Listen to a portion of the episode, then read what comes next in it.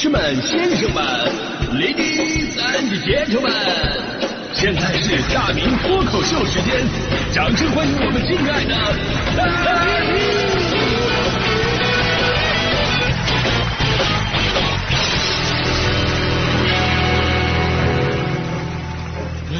好，欢迎各位来到今天的大明脱口秀，我是大明，你们的中国脱口秀之王又回来了。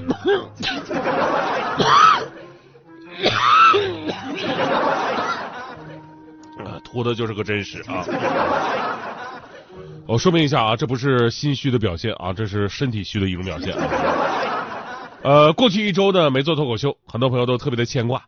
呃，大家伙还记得上周一上早班的时候，我当时发烧，声音嘶哑，我说不出来话了。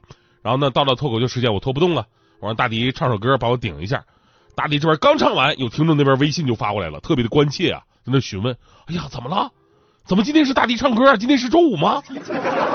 我回复的啊，这今天是周一，因为我发烧了，已经没有办法说话了啊。然后呢，这个听众说：“啊啊，原来是这样，我以为我记错日子了。”啊，还好，原来只是你发烧了啊！啊，因为上周身体问题呢，就是晚上啊反复发烧，然后声带嘶哑，所以呢一周没做脱口秀。但是啊，上周早班我还是依然坚持在上的。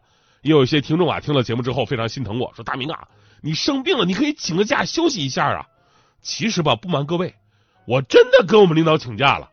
我说领导，我这不行了，我这生病了，我想请假。早班这两天我是上不了了。结果我们领导就跟我说了一句话，说大大明啊，你不行啊，你不上真不行啊，没人能代替你。你知道吗？当时就这句，没人能代替你，这句话就好像一股暖流，让我扑棱一下我就精神了。这是多么巨大的肯定啊！我说领导，我真的那么重要吗？我无可替代？领导说什么什么啥啥无可替代呀？你是非常好替代的啊！我刚才说的那句话的重点是没人。咱们现在台里边没人了，但凡有条狗能说人话，我都能给你放个假。我说领导，你别跟我开玩笑，那狗还能比我听话吗？不是，咱们人都哪儿去了呀？您找不着人，我我自己找行不行？当时我就给经常给我带班的韩磊老师，我发了条微信，我说韩磊老师干嘛呢？韩磊老师啊回了我一句：明儿啊，我住院了。我当时心里一惊啊！我说韩磊老师，那是我们的，那是我们频率的第一硬汉啊！上回书说到，韩磊老师肩膀头子摔骨折了，也坚持爬到了台里，先做了夜班再说呀。那究竟是什么病疾病能让这这么硬的汉子住院呢？然后呢，韩磊老师也并没有没有回复文字，就给我回了一张照片我一看，哦，这他们病房，韩磊老师穿着那个病服裤，他的床单上隐隐的有一滩血迹。然后呢，床头挂着病历卡，上面有一行小字儿。我放大仔细一看，北京市肛肠医院。我似乎明白了什么。这么一对比，韩亮老师是如此刚强，呃，刚强。那么我这感冒发烧还算得了什么呢？中年男人总有些难言之隐，那么我们就无需再言。只是在这里温馨提示收音前的各位听众朋友们，久坐是人类健康的第一杀手。大家伙一定要时不时的站站起来，多活动活动，促进血液循环，尤其是男生啊，毕竟十难九治，九治不治啊。这就是为什么上周我又发烧，声音又嘶哑，但我依然坚持上了一周早班的原因。一句话总结，确实没人能替我呀。这个，今天的咱们节目话题啊，就是有没有那么一个场景，那么一个时刻。你就觉得自己是无可替代的呢？我相信每个人啊，或者在某个阶段啊，或者在某一个场合会有这样的感觉。只不过呢，有的时候这种无可替代，可能并不是一种舍我其谁的霸气外露，而是一种没有安全感的自我保护。什么意思呢？就是这种无可替代，也许凸显的并不是你的重要性，而恰恰相反，是因为你惧怕自己并不重要。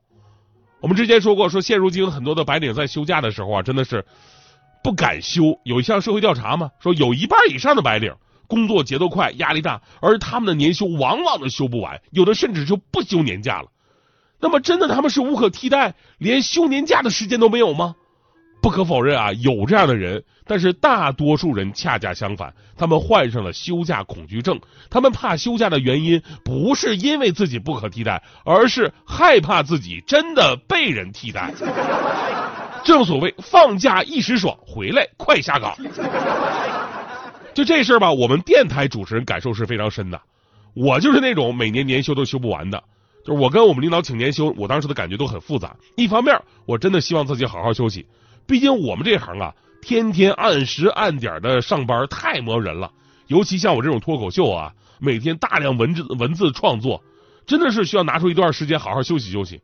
但是呢，我又怕领导同意了啊，换个人代班，然后我不在的这一周呢，收听率啪的一下上去了。我跟你说，收听率这个东西真的是个玄学，我们都不知道它上去下来到底是因为什么。然后呢，领导就问代班的，哎，你是怎么让收听率上去的呢？代班说：“我也不知道啊，我也没咋准备啊。”领导一听，哦，他没咋准备，收听率咔咔涨。而大明这边，这家挖心掏肺干到徒弟天天写，没有啥用，这就是命啊！这说明大明这人命不行啊！我们领导通常就这样以玄学解释玄学，开个玩笑啊！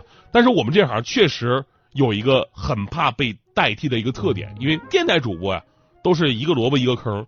而且，但凡这个萝卜占上这个坑，就要占很久。你没听过哪个节目隔三差五换主持人吧？对吧？所以呢，如果说一旦你被替代了，你真的就会沉寂很长时间。那会儿我有同事住院啊，我们去看的。这个说：“哎呦，好好养病。”那个说：“放松心情。”这是有人说了：“哎，你放心吧，你的节目我这边我都替你上了，你安心住院吧。”然后我们同事脸色一变，三天后回到了自己的工作岗位。这就是休假恐惧症。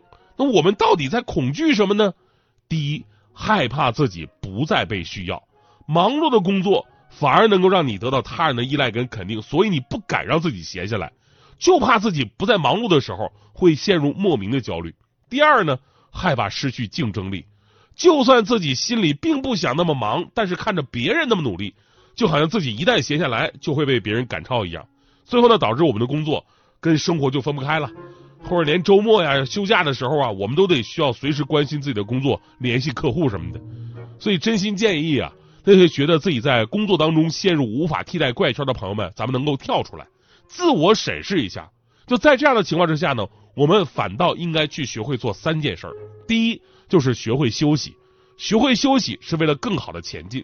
第二件事儿呢，别忘了关爱自己的身体，因为我们努力工作就是为了能够更好的生活。第三件事儿，那就是想要真正的不可替代，你就要做到与众不同。与其害怕被其他人所顶替，不如让自己有足够的能力。你要有一种是你留不留得住我，而不是说我能不能在这的想法。哎，当然了，最后呢，今天这个脱口秀最后啊，送给各位一个我最近的心得啊，最近的心得，这也是我人生到了一定的境界啊。才会体会到的职场的一个哲学，就一般人我都不会告诉他。哈 哈但咱们的听众啊，一路跟我走来，这种精神境界已经到了很精神的地步了。所以呢，今天我跟大家伙来说说，分享一下啊，也是跟这个无可替代有关系的，那就是没有必要刻意追求不可替代。不可替代其实是一个悖论，是一个悖论。你发现了吗？确实，你做到不可替代了，你就不容易被淘汰了，你就可以很安稳的。在这个坑里边扎根了，但是反过来这也很可怕。为什么？因为正是因为你一直不可替代，你就不会被提拔。我为什么在这个基层干了快二十年了？我在北京做早班，我就做了十多年呢。那是因为领导觉得我不可替代。哎呀，大明主持节目太好了，哎，非常不错的，那就让他一直主持节目吧。我以前觉得这是好事啊，安稳啊，后来发现不对劲儿啊，我也太安稳了。那岁数小的都被我当当当领导了，这是啊。所以这两年我为什么请假变多了？更加耐人寻味的是，为什么我请假多了，反而我当上中层了？这就是境界。